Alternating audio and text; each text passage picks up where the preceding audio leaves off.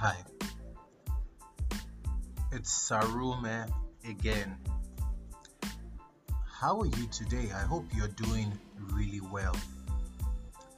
I'm going to be sharing a few things today with you, and it was born out of something that crossed my mind today whilst I sat in a training session.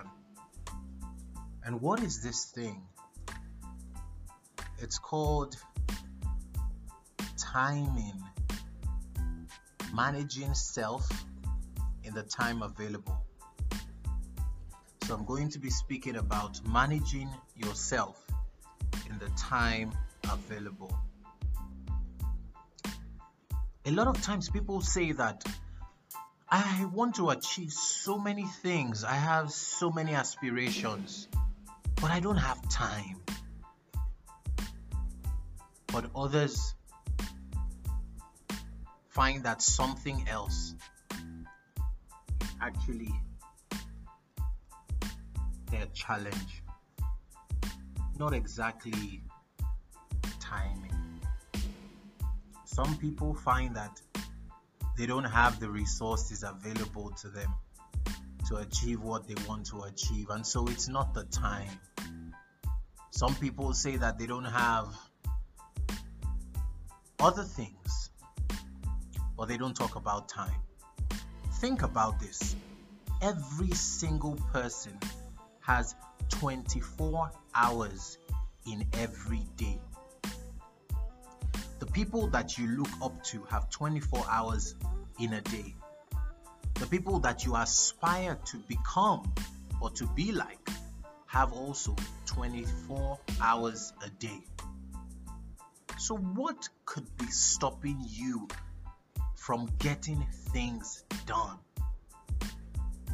Now, I remember I had an experience sometime where I knew that I had a lot of things to do, but I wasn't in the mood. I didn't feel like I wanted to do those things. As I speak, I'm imagining that there are people listening to this podcast who find themselves in situations where they are conscious of the things they ought to do within a limited time, but the only thing stopping them is their emotions. And you hear things like, I know I have this to do, but I don't feel like doing it. I know I have to do this, but it is well. I know that I need to complete this thing, but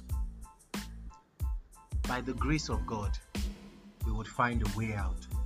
Hey, lady, gentleman, it is not by any grace of God. You need to move the elephant out of the room. That's your emotion.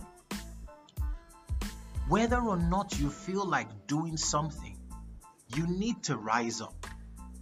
You need to take necessary actions. A lady who's an author once said during an interview when she was asked, How come you write so many books and your books are very, very voluminous? And she said, Well, I wake up every day and I have a routine that whether or not I feel like writing, I put my pen to paper. And eventually, what I find is that inspiration to write comes. And so I just start writing even when I don't feel like it. But gradually, I get into the momentum that is required to write the fantastic pieces that I so desire.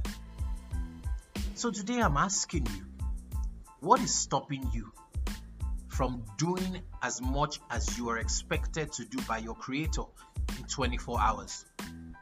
Every day people wake up and say, Thank you, God, for another opportunity to live today. Thank you for another 24 hours. Are you really thankful for 24 hours? Are we really thankful?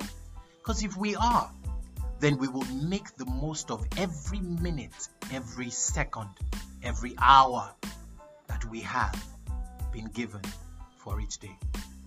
Friends, I hope this has been helpful to somebody, and I look forward to hearing from you how this has helped.